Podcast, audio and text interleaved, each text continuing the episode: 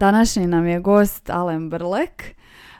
dok sam tražila kako ću te uvodno predstaviti, zapravo sam naišla na vrlo šture biografske podatke. Za razliku od ostalih autora i pjesnika, uvijek stoji nekako informacija da su do sad objavljene e, tri zbirke, da si dobio neke nagrade za njih e, i da sudjeluješ u e, projektu Zaron. zajedno sa Darkom Šeparovićem, Lucijom Butković i Emilom Andrejsom.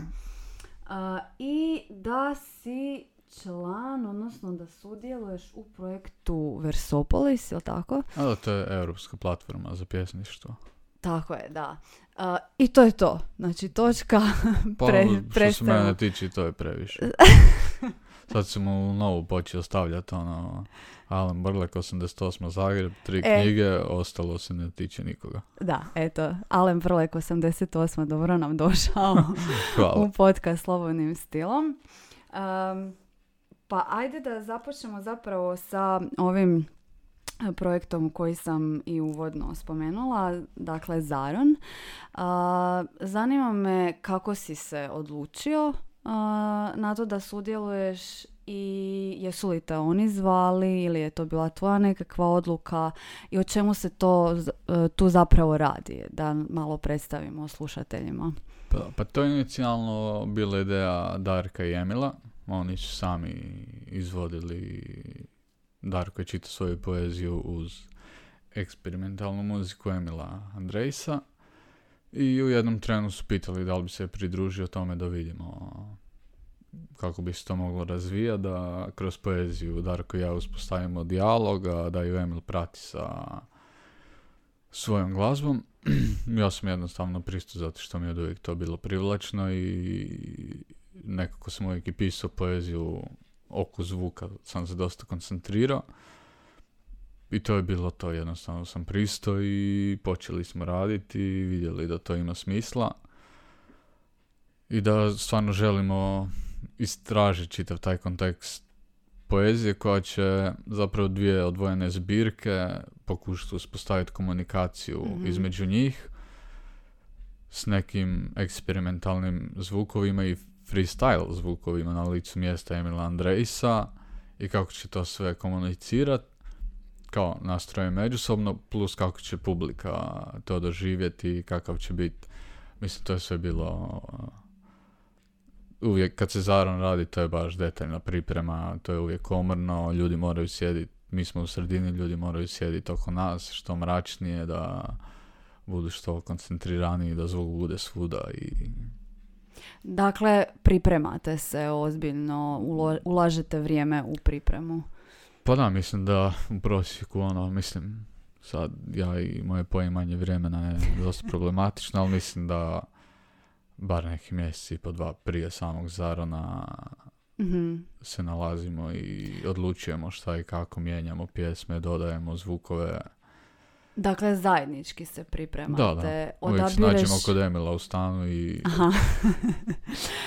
odabireš li ti pjesme prije te pripreme ili zapravo prvo slušaš njih, odnosno Emila kako će glazbeno organizirati tu sesiju, ajmo je tako nazvati, pa se onda njemu prilagođavaš? Pa mislim da se to uvijek da se to dvosmjerno događa uvijek, zato što mm uvijek tražimo pjesme kod oba autora i autorice, ali koji će odgovarati jedni drugima, koji imaju neke slične motive, simboliku, govore o istim stvarima, pa ih i prilagođavamo, neke pjesme i napišemo samo za to. Emil u to vrijeme već ima neke zvukove, pa vidimo da li to uopće odgovara onom što želimo postići, tako da je to čitavo vrijeme ono dvosmjerna, trosmjerna ulica i mm zapravo s jedni drugima čitavo vrijeme prilagođavamo. Spomenuo si da ti je i projekt bio zanimljiv zbog toga što i sam dok pišeš zapravo razmišljaš o nekakvom auditivnom učinku koji bi, koji bi pjesma mogla ostaviti na čitatelja, odnosno na slušatelja. što misliš, je li tvoja kreacija, znači dok, dok pišeš, Um, smatraš li da postoje tekstovi koji su namijenjeni takvom tipu izvođenja i možemo li ih razlikovati od onih koji su namijenjeni za nekakvo čitanje dok si zavaljen u fotelji oko tebe je zapravo tišina u neko, nekakvom si vakumu? Pa, da, pa mislim da mislim, postoje distinkcije između različitih tekstova i puno razmišljam o tom audio kontekstu same pjesme. Jer mi je bitno da kad čita na glas da postoji određen ritam i da pjesma bude umirujuća, kao da kad čitaju jedna za drugom da se postigne neki efekt mantre. Mhm. Dok neke pjesme nisu takve i čisto su namijenjene za čitanje u tišini zato što je u njima previše eksperimentiranja i jednostavno teško ih je čitati na glas, ali puno razmišljam o tome. I dok pišem, Mhm. hodam po stanu, čitam pjesme, pa zbog jednog slova moram mijenjati čitavu pjesmu da dobijem neki, neki taj, taj neki zvuk koji tražim. Mhm. Mislim da uvijek tražim slovo kad je pjesma gotova da bude om. A, znači, čitaš naglas da. već napisane Da, pjesme. A, pitam te to zato što, pa i u pripremi zapravo i za epizodu, rekla sam da postoje određeni autori pa i pje- pjesnici koji izbjegavaju čitati svoje tekstove na predstavljanjima, pa onda obično, ne znam, zovu neke glumce a, koji, koji bi onda to pročitali. Ti sad odmahuješ glavom, znači to ne dolazi u obzir. Pa mislim, dolazi, dolazi u obzir, ali volim znat ko će čitati. Naprimjer, Dado Ćosić, glumac je čitao Mhm. i to me oduševilo. Ali više volim čitati svoje pjesme sam, Mhm. zato što su mi neki ono self medicine. A, I to kad je Dado Ćosić, to je pretpostavljam bilo predstavljanje, je li, ovog Jest. frakturinog izdanja. A, jesi li onda ga čuo prije ili na licu mjesta? Na licu mjesta Na sam ga čuo. A mislim, čuo sam ranije kako čita tuđe pjesme, pa sam ono, bio miran oko toga. Mhm. Ali radi uvijek čitam sam pjesme zato što jednostavno postoji određen ritam koji taj, ta pjesma mora imati, koji sam ja zamislio, onda kad čujem kako neko to drugi čita, to je legitimno, ali onda to više nije moja pjesma i ne sviđa mi se. Dobro, a slušaš li onda sebe poslije? Ne, Ne. ne, ne. Ne, ne, što god se događa da e, kod ovih promocija, čitanja, ovog onog, ja se tog ničeg ne sjećam poslije. Jer zapravo čitanje je jedini trenutak tokom promocije i razgovora gdje sam ja potpuno opušten i isključen. Mhm. Potpuno sam u tekstu i uživam. Tako da se ničeg ne sjećam i nemam potrebu tražiti to sjećanje naknadno. A, u kojem je stadiju sada projekt? A, pripremate li nešto novo ili je to nekako u miru? To je od kad je počela korona u miru. Zadnji se dogodio u tehničkom muzeju Nikole Tesle u onoj kupoli, kako se Mhm. zove za Boga. U potpunom mraku i to je bilo odlično i mislim da neka ideja je da to ponovimo, a trenutno smo ono već duže vrijeme kao da se nađemo na kavi i to, a nikako da se dogodi, ali nadam se da će se uskoro dogoditi novi zaran. Kako tražite prostor za takvo E, pa to je... Uvijek tražimo neki najčudniji prostor što možemo naći, zato što ne želimo da se odvija u običajenim okolnostima i mora biti komodno i... e, Nekako želimo da slušatelju isto vrijeme obraćaju na pažnju na to što čuju, ali da su isto vremeno svjesni prostora u kojem jesu, jer je neobičan. Mhm. Tako da dolazi do interakcije apsolutno svega. Pa ono, nek nekima bude nelagodno i izaći van, neko nek uživa i to je poanta jednostavno da bude što organskije. Znači različite su Da, da. reakcije u publici. A, imaš li nekakvih saznanja, dođu li vam poslije m, da komentiraju, govore kako su se osjećali? Pa da, do sad je u većini slučajeva su ljudi zaista bili oduševljeni, što nam je drago i što je vrlo poticajno. Zato se nadam da ćemo uskoro ponovo početi s tim. Mhm. Tako da i ono, ne znam koliko se točno puta održao, ali već ima ljudi koji dolaze redovito, ono, kad god se održava tu jer uživaju u tome. Znači stalna publika. Da. A, prokomentirat ćemo sad malo taj e, su odnos izgovorene riječi vaše i onoga što Emil radi sa glazbom. Mhm. A, kako vi doživljavate taj odnos? Je li u tom smislu glazba pratnja ili je sama po sebi nekakav modus stvaranja značenja? Pa mislim da je stvaranje značenja njegovog. Mislim da ne dajemo prednost ni njegovoj glazbi, ni našim tekstovima, nego da kao sve se to događa u isto vrijeme, ali svako ima svoj prostor u kojem ostvaruje u tom trenu. Naravno, mi imamo zapisane tekstove, on ima neke zvukove i to već, ali on dosta mhm. improvizira na mhm. licu mjesta. Tako da je to njegov prostor slobode. Imamo neke fiksne točke za koje znamo zašto je taj zvuk tu, zašto se događa ovo, kakav će biti prijelaz i to, ali tu ima dosta prostora za njega da radi što u tom trenu osjeti. Bili rekao onda da je uh, glazba koju on stvara uh, njegova interpretacija vaše poezije ili isključivo njegov autorski rad, autorsko djelo koje u tom trenutku stvara? Pa skloni bih bio reći da je to njegov autorski rad, ali ne mogu to odvojiti od naše mm. poezije pa ne reći da je interpretacija naših, zato što on čita naše pjesme i mhm. na osnovu njih nekad određuje koji će zvuk koristiti i tako da mislim da je to neka ono mješavina svega toga. Potpuna sloboda i, i potpune ovisnosti onom što imaš ispred sebe.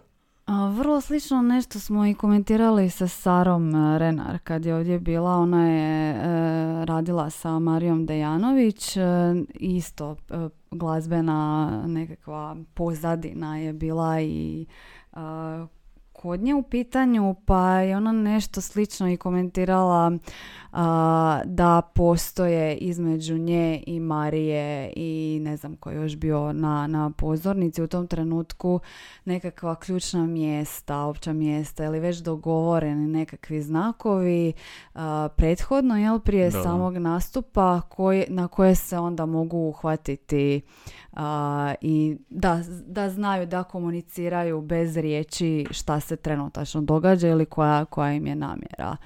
Pa da. Da, tako da tu vidim nekakve poveznice. što se tiče tvojeg čitanja na glas pjesama i općenito izvedbene potencije tvojih tekstova, htjela bih da se malo zadržimo baš na, na tome kako ti doživljavaš zapisani tekst, odnosno zapisane pjesme. Što znači za tebe to ukoričeno izdanje te zbirke pjesama?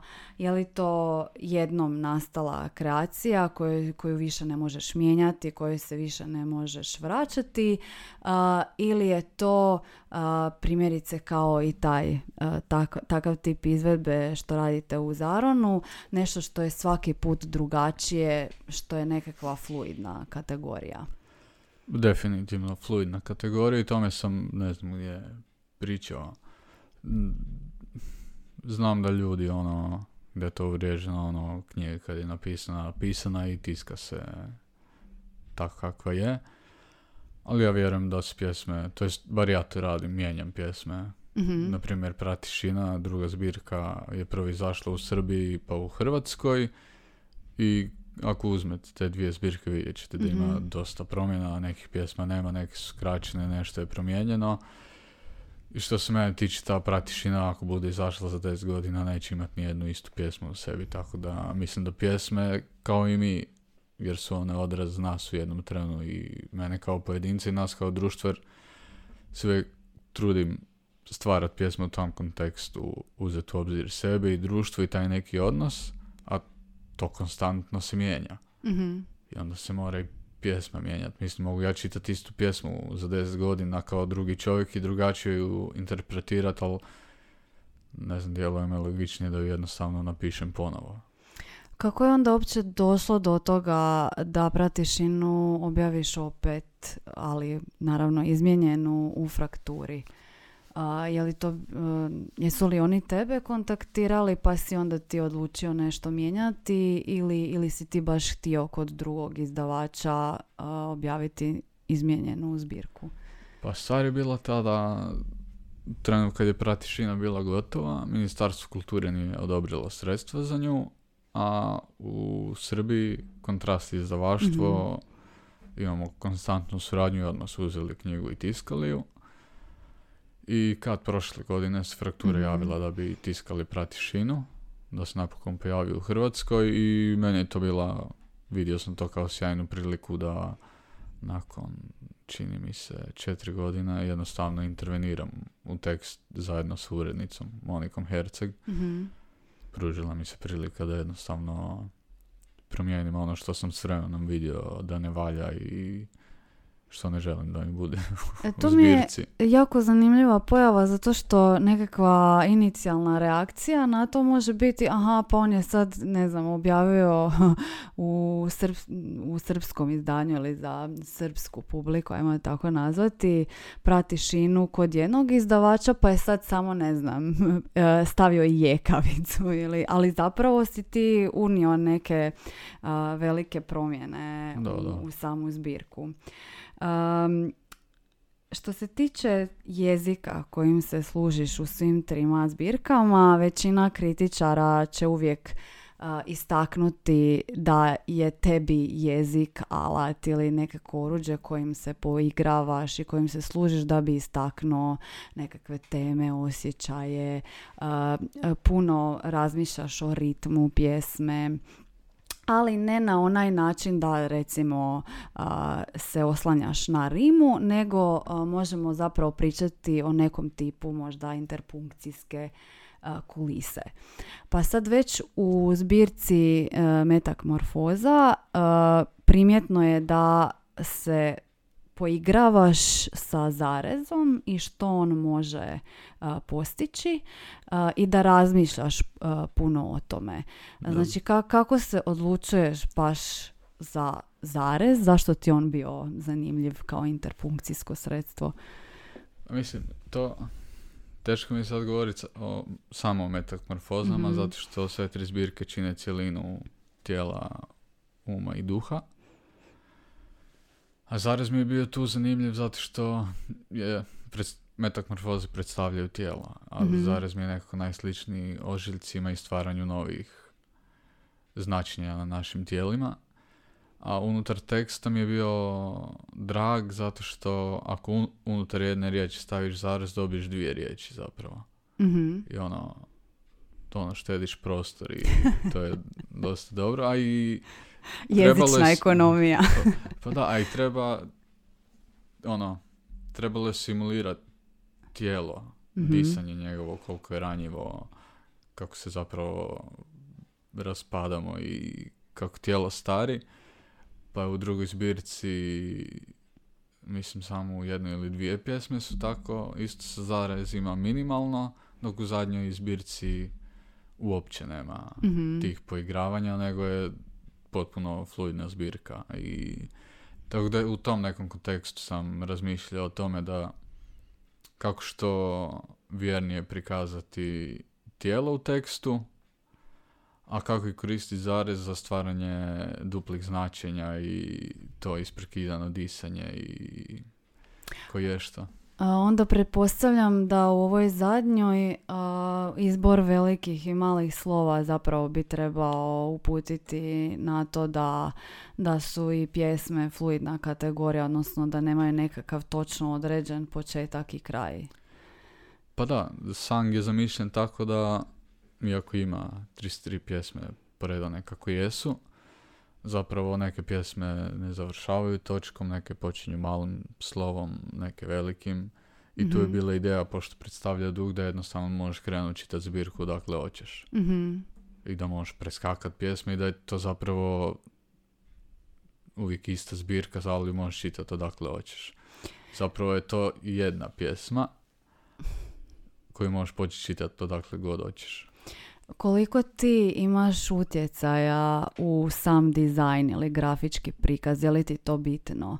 Pitam to zato što u Sangu za naše slušatelje koji nisu imali knjigu u ruci, organizacija je tako da zapravo sa lijeve strane imaš bijelu stranicu i riječ ili sintagmu koja bi mogla označavati naslov pjesme, a sa desne strane je zapravo ta nekakva običajena struktura pjesme. s tim da jedna pjesma je gotovo znači potpuno bijela i ističe se Bog, je li tako? Yeah. znači koliko ti je bitna ta, takav prikaz pa, vrlo bitno, zato što me inače zanima vizualno, mm vizualna umjetnost. I bavim se digitalnim kolažom i obožavam slikarstvo i to mi je vrlo bitno. Međutim, što se tiče sanga, ja sam imao potrebu za tom bjelinom i prozračnošću u samoj zbirci. Prvenstveno zato što su samo 33 pjesme. Ono, to teško bi bilo to tiskat da su naslovi na istoj stranici. I tu se tražilo rješenje i tu moram reći, tu mi je Marko Tomaš mm pomogao s tim takvim prijelomom, što je bilo ono, jednom kad je to predloženo, meni je to bilo prelogično, pa da samo treba razdvojiti naslov i pjesmu zato što neko meni u glavi naslovi su sputavali zapravo pjesme da budu jedna pjesma. mm Tako da su naslovi odvojeni i mogu se, mislim, sad je to... Jako, ja se jako puno igram s tekstovima i dosta ima tu stvari koje niko nikad neće uočiti, ali recimo u Sangu su 33 pjesme i zapravo 11 ciklusa. mm Po tri pjesme uvijek idu. Aha, I ako čitate naslove, to ćete primijetiti. Uvijek je imenica, kao neko zanimanje, pa je vrijeme neko i neka radnja. I uvijek se tako ide u krug. A, 33, je li to namjerno? No, sve je namjerno. sve je namjerno. Dobro. što se tiče jezika, da ostanemo malo još na tvojim odabirima, a koja se uh, tiču vrsta riječi, što ćemo i u stilskom potpisu još detaljnije komentirati. Ali bila mi je zanimljiva upotreba glagola to jest nekakve obezglagoljene konstrukcije, mogli bismo ih tako nazvati. Čini mi se da bi same pjesme mogle vrlo lijepo stajati same da, da su iskorištene ili da su bazirane samo na pjesničkim slikama koje bi bile izrečene imenicama, pridjevima i to zbog toga što se glagoli ili krnji glagoli većinom pojavljuju na, nek, na nekim jakim stilskim mjestima kao što je početak ili kraj pa pa bismo zapravo mogli i bez njih. Um, što je tu bila tvoja nekakva misao vodilja? Zašto, zašto ih pozicioniraš upravo na takva mjesta i uh, je li izostavljanje ovih oblika glagola biti trebalo uputiti na čitatelja da brišeš bitak ili želju da se nekako obezliči sam, sam pjesnički subjekt? Pa zašto na tim mjestima? Zato što smatram da pjesma mora ili početi ili, završiti s nečim što je prijelom nekakav. Što vodi dalje. mm U nešto mirnije i, i po, mora se konstantno događati to mirno, prijelom, mirno, prijelom, mm mirno, prijelom. A zašto u tom obliku glagoli? Pa upravo zato da sebe odmaknem što više iz zbirke, iako sam ja napisao i dopustim čitatelju da sam on zapravo kroz to poništavam svoj bitak unutar teksta, mm bar nastojim to i dopuštam, to jest nastojim dopustiti čitatelju da čitate zbirke kao da su njegove. To je neka ideja. A to je ostalo iz tog bavljenja repom, ono, na kraju mora biti punchline neki. pa onda nek bude gla- glago. Krnji, da. Uh, spominješ sada rep i moram priznati da ne, ne, nisam sigurna jesmo li to snimili, uhvatili, ali dok sam čitala zbirke, prvo mi je na pamet pao, pa da, ovaj čovjek se bavi repom ili jako puno sluša rep glazbu i kako, kako ritmiziraš a, pjesmu zapisanu? Znači čime se, čime se koristiš, a da to nije rima? Pa, samoglasnicima. Znam da zvuči čudno, ali samoglasnicima, doslovno. Mhm. Jednostavno ih pozicioniramo unutar pjesme i za, samoglasnici i zarezi su mi tu najbitniji zato što određuju disanje i oblik zvuka koji će Mhm. nastajati kad čita na glas ili u sebi. I to koristim kao nešto, kao neki substrakt za rimu da nastaje ritam, pa znao sam čuti kao, pa pišeš u rimama. ne pišem, nego jednostavno Imaš osjećaj imaš zapravo kao osjećaj zato čitaš. što je, da, da. ono, trudim se da postoji neki konstantni ritam unutar toga. E, jedino u sangu, barem koliko sam ja primijetila, se koristiš nekim paratekstualnim informacijama o mogućnostima za čitatelja. Konkretno radi se o epigrafu, dakle citatu koji se nalazi na početku same zbirke, a direktan je citat replike iz serije True Detective. Detektiv je Rust Cole, jel tako? Yes. Um, zašto ti se tu učinilo bitnim uh, iskoristiti taj epigraf, koliko on može služiti čitatelju kao nekakav ključ da pronikne u dubinu same zbirke? Pa, čitava filozofija Rust Cola mi je fascinantna, on mi je jedan od najboljih likova koji se pojavio u serijama i filmovima jednostavno. I bilo mi je bitno, mislim, mogu sam iskoristiti realno bilo koji njegov, zato što se tiče taj njegov nihilizam i propitivanje slobode i slobodne volje mi je bilo vrlo bitno i za treću knjigu, pa sam ga eto iskoristio. I to je neki, neka smjernica čitatelju da, a i meni, jer sam to kroz promišljanje o jeziku, koliko sam slobodan zapravo unutar jezika i kroz to što govorim, Mhm. Da ono o tome zaista treba dobro promisliti. Da li jesmo slobodni kad govorimo, na koji način postižemo tu slobodu i kakav je ishod svega toga. A, dok sam se pripremala za epizodu, naišla sam na neka tumačenja baš te epizode u kojoj on izgovara tu rečenicu i neke interpretacije vežu zapravo či, čitavu, čitavu tu sezonu, to je druga, jel tako? E, prva. Prva. A, čitavu tu sezonu sa a, filozofijom Johna a, Lokea i njegove zatvorene sobe, odnosno kako se čovjek ponaša kada shvati da je zaključan i upravo to propitivanje kao slobodne, slobodne volje. Što tebi jezik pruža, odnosno koju ti a, slobodu daje, a kada se osjećaš a, možda a, da si zatvoren u nekakve kućice ili kutije zato što si se odlučio baviti poezijom.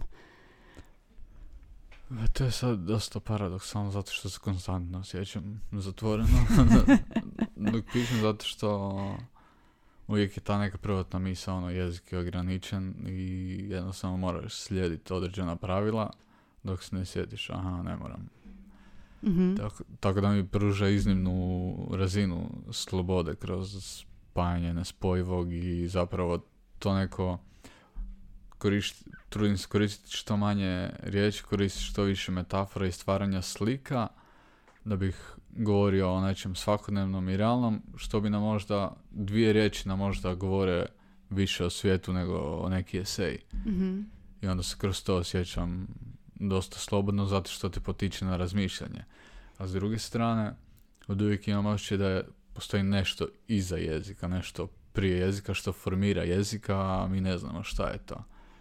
I mislim da je to zapravo sloboda je unutar toga. Mhm. Kao onaj stih, slobodni smo kad prestanemo razmišljati o slobodi. tako da čitavo vrijeme pokušavam do to, doći do te neke pratišine, nešto š- izvora jezika. Mhm. Koliko te tu možda može ograničiti ili ograničava li te uopće pomisao na potencijalnog čitatelja?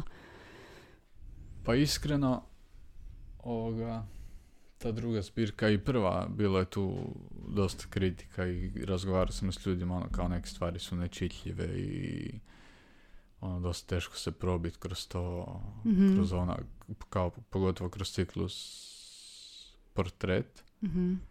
Da se nam pjesma kao jako, to je jako zamučeno i to di će to sve otići. Ali to je zato što ne razmišljam o čitatelju, tako da me to zaista ne sputava. Mhm. Zato što pišem jer, mislim to je kao kliše reći moram pisat, ali od uvijek pišem i od uvijek čitam i to je jednostavno tehnika disanja meni, tako da ono, kad dišemo ne razmišljamo zbog koga dišemo, samo dišeš.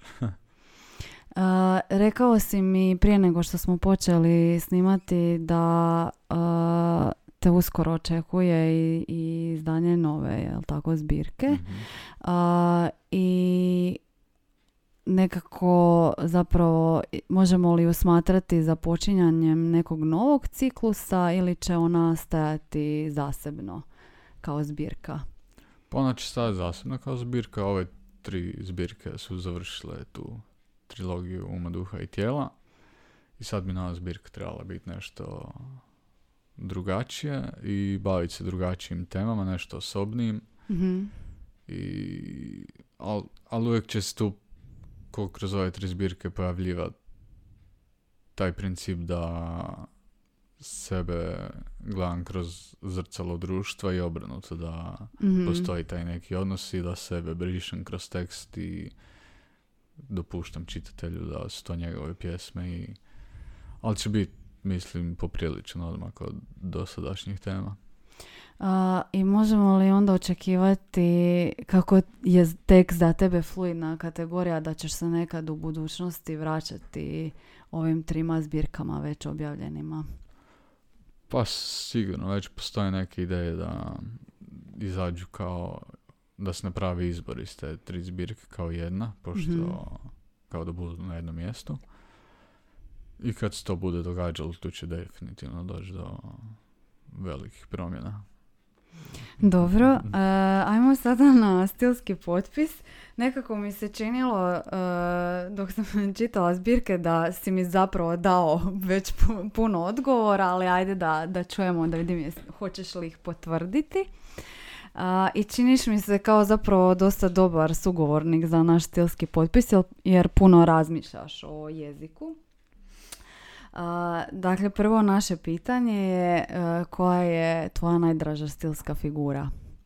Metafora, Metafora. definitivno. Zato što mislim da ona jako je ekonomična i pruža nam da u- kad koristimo metaforu, bar meni, ja kad vidim metaforu ja bolje shvatim stvar, jer pruža neku širinu jednostavno. To je ko science fiction. Science fiction govori realnije o svijetu nego realizam.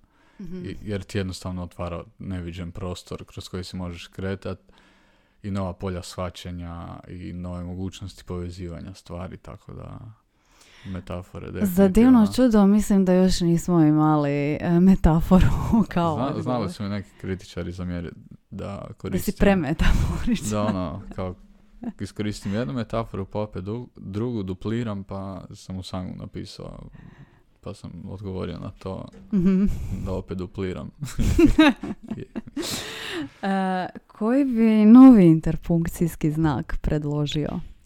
Ja, to nisam toliko puno razmišljao, da nemam pojma, ali onda me od uvijek nekako zbunjuju. Znate one rečenice koje su i samo izjava, a i pitanje kao Mhm. koliko toga trebam da bi to i to. To nije pitanje, ali je pitanje. Kao nekako retoričko pitanje na koje ne očekuješ nije, nije odgovor? retoričko Aha. pitanje, zato što nemaš odgovor, nego šta sve moram da bi to i to. Mhm, mhm, To je ona mhm. neka, to je izjava, ali i pitanje. Ali ima upitnu riječ, da, da. I sad, ko je tu ono, nije mi ni točka, ni upitnik mi tu A kako bi točni. izgovorio to sa uzlaznom intonacijom ili... S uzlazom, Mhm. definitivno. Pa možda Mislim, ovisi o čemu se radi. Mislim, ako si radiš negdje u tvornici na traci, naravno da si frustriran i da dokle više, ono. Pa možda E, ne. pa to, dokle više, to, Dokle, to nije ni pitanje, da. to je, to je izjava, ali pitanje. I sad, koji znak stavi tu na kraj? E da. Pa to smo od tebe očekivali da ćeš nam do, donijeti sa nekim pa ne znam, ja sam, ra- meni se već godinama čini kao jednostavno trebamo početi koristiti točka po upitnik. Jednostavno Aha, dva točka znaka po koristiti. upitnik. Zašto ne bi koristili dva znaka? A primjerice da staviš na, na kraj takve rečenice nekakav znak koji bi uputio, recimo na jednom mjestu je točka, a na drugom upitnik. Mm, Zbog čitanja kao intonacije. Dobro. Bez. Upitnik bez točke. E pa da. Tako nešto. Da, to je bilo dobro. Ne to, samo na točke na upitniku. Sad u sljedećoj zbirci. A, Hvala. koju pjesmu znaš recitirati na pamet? E, nijedno. Nijednu. Znam rap pjesme, ali Pa koju rap pjesmu? Pa podosta, ali nećemo o tome, ali od poezije ne znam ništa. Mislim, znam od poezije, znam stihove i pjesma koje su mi bitne i to, Mhm. ali sad da nešto znam recitirati na pamet, ne znam zato što mi to nema smisla. Zato Mhm. što mi je to, pjesme su mi fluidne i mijenjaju mi se. Mislim, Mm. moje pa kao, zašto bi tuđe učio, ono. pitamo to pitanje zato što je studentima jedan od zadataka zapravo da odaberu jednu pjesmu i da ju onda iz- izvedu, odnosno recitiraju. To je bila nekakva vježbica, nisam sigurna rade li to još uvijek u osnovnim i srednjim školama, ali ono, odaberi si teče i teče jedan slap i onda svi znaju. Dobrišu Cesarića. A, a koju bi pjesmu volio naučiti recitirati? Ono. Isti odgovor, nije. Da, žao mi je, mislim, kao pokušao sam smisliti. Pa Kao dobro. šta bi, ali jednostavno nemam potrebu za tim. Mhm. Mislim, to može zvučati to s- često od stare generacije, čije ono, mi smo znali pjesme na pamet i okej, to je, ali ono, vremena se mijenjaju jednostavno, mislim, nema nepoštovanja u tome. E, da se možeš izražavati samo jednom vrstom riječi koja bi to bila. Krnji glag. žalim se, žalim se. Mislim, bi, vjerojatno. Ali sam razmišljao tome kako bi bilo zanimljivo samo veznik koristiti i upadat ljudima u razgovor, ono. I? I, A? a, diverzantski skoro. Da, da. A, partizanski nekako. da, da. E, za koju hrvatsku riječ smatraš da je neprevodiva na druge jezike? E, mi smo kao nekako predložili da to bude ona njemačka Waldeinsamkeit Mhm. koja se često spominje. Smatraš li ti da postoje neke koje su neprevodive? Pa postoje i o tom sam najmanje, najmanje razmišljao zato što sam baš par dana prije nego što smo se čuli oko ovoga razgovarao sa Marijom Dejanović Aha. i pričali smo riječi kolinje kako je zapravo ne prevodi. Kao službeno se prevodi sloter, ali do, Ali nije to, to nije to. klanje, kolinje je nešto drugo. Kolinje uključuje društveni kontekst, svako ima svoj zadatak, uključuje širu zajednicu, ne događa se na jednom mjestu, nego samo idu, puno se pije Mhm. i mislim da je to neprevodivo. A Apsolutno. kao neki A folklor. mislim i da se ne treba prevoditi, da trebaju ukinuti kolinje i tu riječ i I sve što ide uz nju. A, a, pitam to obično zato što naši suvremenici i pisci a, često su prevođeni, pa i ti kako sudjeluješ u tom a, projektu Verzopolis. A, jesu li to tvoji prijevodi na engleski jezik a, ili se angažiraju prevoditelji koji onda sa tobom komuniciraju? pa angažiraju se, ali mislim da kad bi ja preveo svoje pjesme da mi ne bi dopustili te prijevode jer bi to bila drugačija pjesma. Mhm. Zato što svaki jezik jednostavno ima svoj duh i nemaš koristiti iste riječi i mislim da je stvarno potrebna velika historija za prevoditi poeziju. Tako da to prepuštam drugima. A kakav ti on, onda odnos imaš prema prijevodu svojih pjesama? Pa čudne su mi jako. Kao da nisu tvoje ili... Ne kao da nisu moje, vidim da su moje. Ali nemaju isti ritam. Sve ono što Mm. sam ugradio njih, Mm. jednostavno više nije tu. Mislim što i ne mogu očekivati od nekog zato što neko ne provede tri sata pišući pjesmu i razmišljajući o svakom slovu i to, nego jednostavno prevodi tako kakve jest, ne znam on, kako su meni gluposti bile na pameti dok sam pisao i hodao po sobi. Ali ono, meni je to sve ok, samo su mi čudne kad ih vidim na drugom jeziku i kad ih čujem na drugom jeziku. E, na engleski ili još neke jezike imaš prijevode? Pa ima na dosta jezika, ali do sad mi je sve to zvučalo dosta čudno. Sad se radi francusko izdanje sve tri zbirke, pa me to isto zanima kako će zvučat. Mhm. Ajde, francuski je melodičan, pa se nadam da će biti dobro. mhm. Jer su i birali kao pjesme koje će moći što vjernije prikazat taj ritam. Kontaktiraš li ti onda sa prevoditeljima, zanima li njih šta si ti mislio? Ne, pa oni se javljaju, da, obično s Mm. hrpom pitanja šta točno ovo znači, zbuni ih ti krnji glagoli i to kako spajam riječi, kao šta si tu točno mislio reći, pa i moram napisati esej, da. Mhm.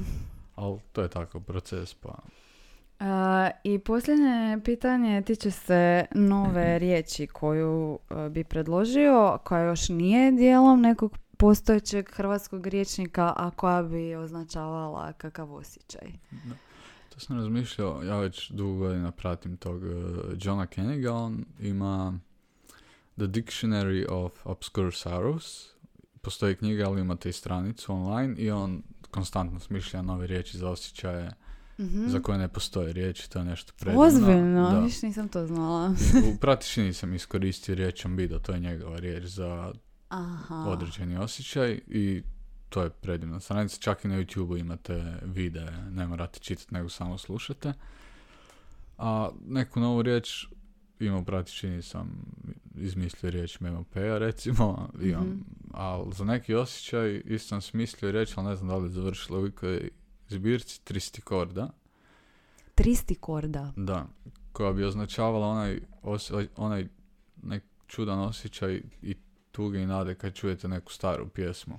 Koja nije ni ono kao nisi tužan, jesi tužan, ali postoji neka nada i kao a, tristi... Nostalgičan si kao... Nije to nostalgija, to je, bar meni, ne znam, možda to niko nije iskusio, možda imam problema.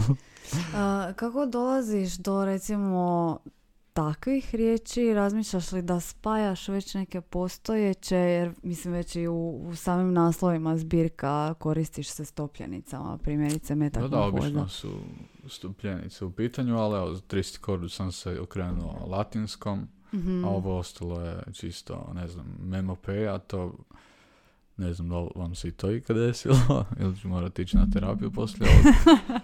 Ono neko sjećanje kad više nisi siguran da li je to, da li je dio sjećanja stvarno se dogodio ili nije. Kako imamo ono, onomatopevo ponašanje zvukova, Aha. onda mislim da snovi nekad nam upadaju u realna sjećanja i emi, ono, imitiraju Mhm. sjećanje i čovjek je zapravo uvjeren. A i dokazano je da sjećanja konstantno mijenjaju već unutar godinu dana, 40% sjećanja je Mhm. izmišljeno potpuno, Mhm. pa kao memopeja jednostavno. A, a, singularity, šta bi, kako bi to to je bio, to je samo igra riječima, Mhm. ono, na singularity neki. Mhm. A, hvala ti Alene, bio si jako ugodan sugovornik, uopće se nisi trebao bojati da će tu biti nekih zastajkivanja, mislim da je razgovor onako fluidno tekao. Jest. E, hvala našim slušateljima koji nas prate. Ako još uvijek niste, imate mogućnost na Soundcloudu da nas zapratite i onda će vam izaći svaki put obavijest kada dođe a, nova epizoda.